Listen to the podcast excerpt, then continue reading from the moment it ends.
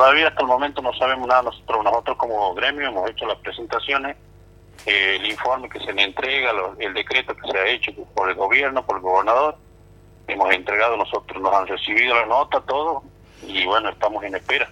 Como es para el 6, creo, el primer cobro Mm. el 6 de este mes, de junio. Ahora, difícil, a ver, yo me arriesgo, no lo estoy, yo no soy quien para decir qué va a pasar, porque no soy autoridad municipal, pero difícil que se anuncie el bono sin cumplir primero con el aumento, o creen todavía que se puede, puede haber, digamos, eh, arreglar el 15 y también lo del bono, Vargas. Y no, el, esto, este, supuestamente él capaz que nos, si tiene buena predisposición de él, nos daría el bono, ¿me entiendes?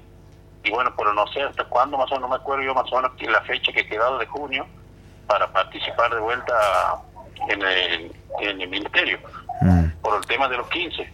O sea, que el bono hasta primero, o sea, que nos tendría que dar él. Y el aumento es del 15 que tendremos que ir a conciliación de vuelta a ver. Este, claro, una cosa... la... De que haya una conciliación, si él dice supuestamente que le llegaba menos la coparticipación, entonces a lo mejor si le llega de más ahora, igual tenga la buena disposición de, de darnos, ¿me entiendes?